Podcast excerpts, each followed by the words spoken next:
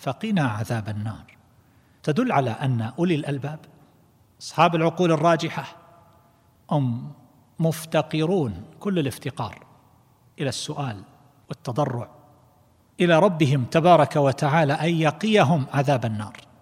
انظروا إلى هذا الحر الذي يقاسيه الناس في مثل هذه الأيام. داخل المسجد إذا قلت البرودة وقع خلل في التكييف. ضاق الناس وهي دقائق يصلون فيها لا يحتملون. فكيف بمن كان في الشمس؟ كيف به من كان في الموقف؟ والشمس تدنو بقدر ميل. شمس تدنو من رؤوس العباد بقدر ميل. لا يسترهم شيء. الأرض تكون قاعا صفصفا. لا ترى فيها عوجا ولا امتا. لا يوجد فيها ميل.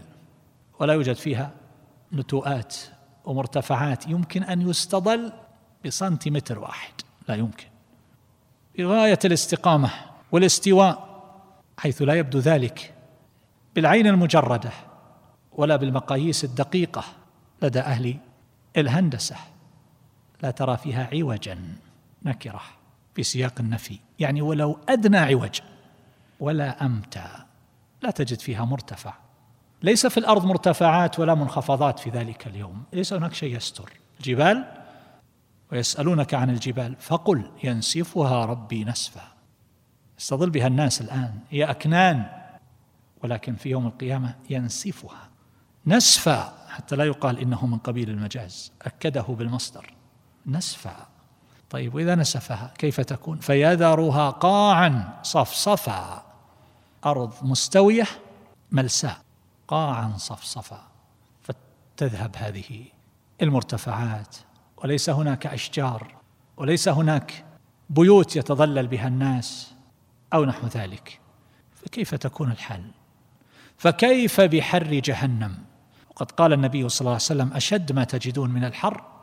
لما ذكر أن النار اشتكت إلى ربها فقالت أكل بعضي بعضا فآذن لها بنفسين نفس. في الصيف فهو أشد ما نجد من الحر ونفس في الشتاء وهو أشد ما نجد من البرد من زمهرير جهنم. فمثل هذا أيها الأحبة بالنسبة لأولي الألباب إن في خلق السماوات والأرض واختلاف الليل والنهار. قلنا يدخل في ذلك اختلاف الأحوال الحر والبرد ونحو هذا. فإذا رأى الإنسان مثل هذا الحر تذكر حر جهنم. وأعد العدة من أجل أن يقدم ما يحصل فيه التبرد الحقيقي من الحر الحقيقي المحرق السموم اللافح فهذا كله أيها الأحبة يعتبر به ويتذكر أولو الألباب. أما الذي يأتيه الحر وليس له منه إلا التأفف اليوم حر اليوم درجة الحرارة بلغت كذا اليوم برد يقولون منذ أربعين سنة ما جاء هذا الحر. ما جاء هذا البرد وهذا حظه فقط. هذا لا قيمة له. لذلك بعض السلف لما سمع قائلا يقول ما أشد البرد هذا اليوم؟ قال هل استدفأت؟ يعني حينما قلتها ماذا استفدت؟ تغير شيء؟ فالمقصود أقول أيها الأحبة أن هؤلاء أصحاب العقول الذين أثنى الله عليهم يدعون الله ويتوسلون إليه فقنا عذاب النار. وكما قال الله عز وجل فمن زحزح عن النار وأدخل الجنة فقد فاز.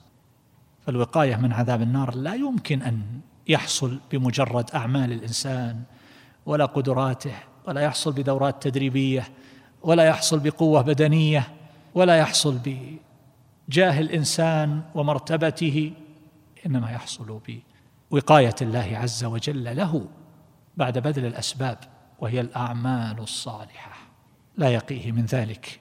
الأموال التي يملكها ولا المراتب ولا المراكب ولا الأولاد أو الأصحاب والاتباع وما إلى ذلك. إنما هو وقاية الله عز وجل وهذه تحتاج إلى عمل وسبب من أجل تحصيلها. فقينا عذاب النار. ومن هنا فإن المؤمن ينبغي أن يكثر من هذا. يسأل ربه أن يقيه عذاب النار. ولذلك ندعو في التشهد دائما نستعيذ من الأربع ومنها عذاب النار. فهذا أعظم ما يستعاذ منه.